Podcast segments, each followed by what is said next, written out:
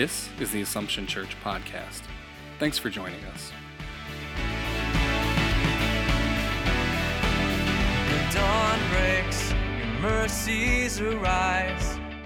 Assumption Church is a Roman Catholic community under the care of the Franciscan Friars Conventual of Our Lady of Angels Province. It is a community of faith which is active in service, and its ministries bring the gospel message of peace, reconciliation, and love to Syracuse and all of central New York. Your glory here among us. Great is our hope. Next week will be the 67th anniversary of the sinking of the USAT Dorchester, a U.S. Army transport ship sailing in convoy with other ships to Greenland. The Dorchester had 904 sailors and soldiers on board. Among the soldiers and sailors on board were four Army chaplains, a Jewish rabbi, a Methodist minister, a minister of the Reformed Church of America, and a Roman Catholic priest.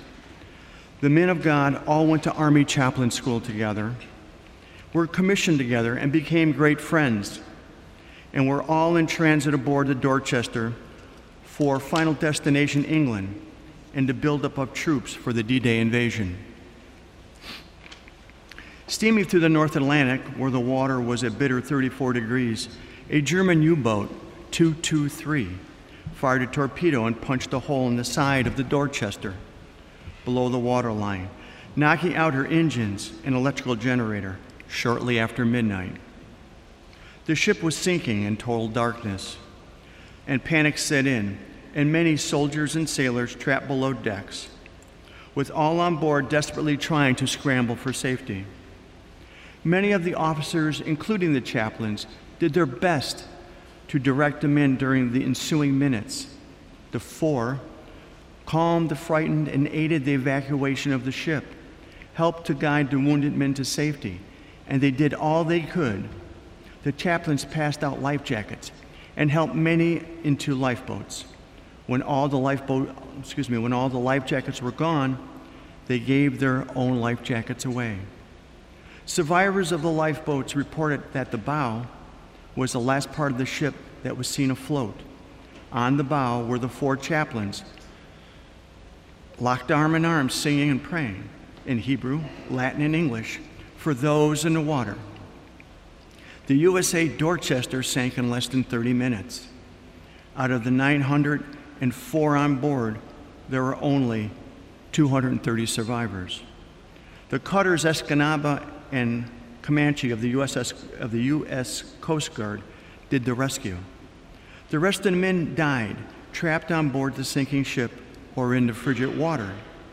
One survivor, when asked to describe the events of that night, recalled seeing the chaplains poised on the bow and described it as the finest thing I have seen or hope to see this side of heaven.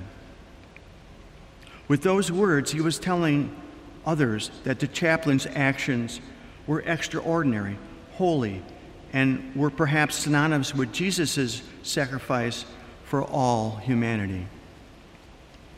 Long before Jesus' ultimate sacrifice came his ministry. As described in today's gospel, how do you imagine the ministry of Jesus? What was it that he did? Who did he serve? We all know that it ended up his, in his passion and death and resurrection.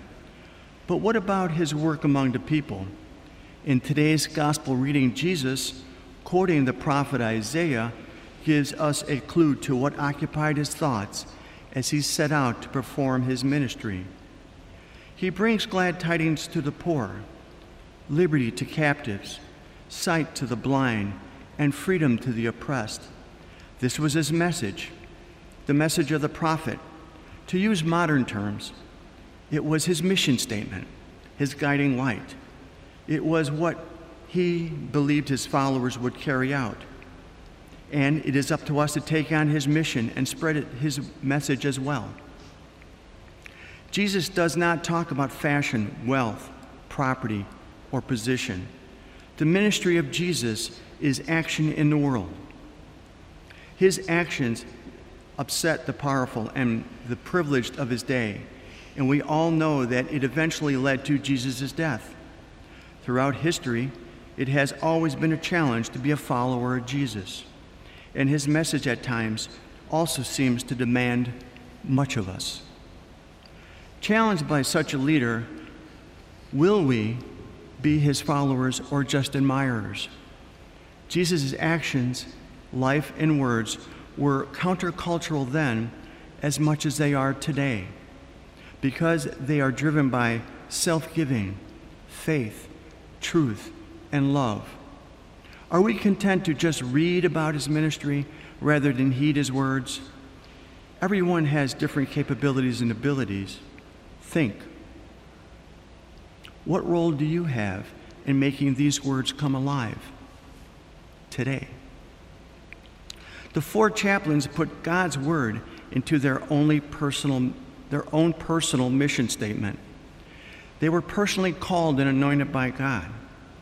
Though they did not necessarily choose to be a man of God in a world gone mad, but they volunteered to be where his followers were, even when they, it took them from the comforts of their own congregations to a war zone. They were there to bring comfort and prayer to God's people, even when the people were soldiers on a sinking ship. The chaplains did not think of themselves in that time that they had, they thought of others, attempting to be the strength of God that was necessary for all who were in need. They served as modern day role models of steadfast sacrificial love in tragic and terrifying times. Even though they came from different upbringings, cultures, faiths, they realized that living the message of the Bible in the end was important. In the end, however, seeks in the end, however, seeks to save whoever seeks his life to save it will lose it, and whoever loses his life to save others will preserve it. Are you living your life without your life jacket on? Are you willing to give your life jacket to someone in need?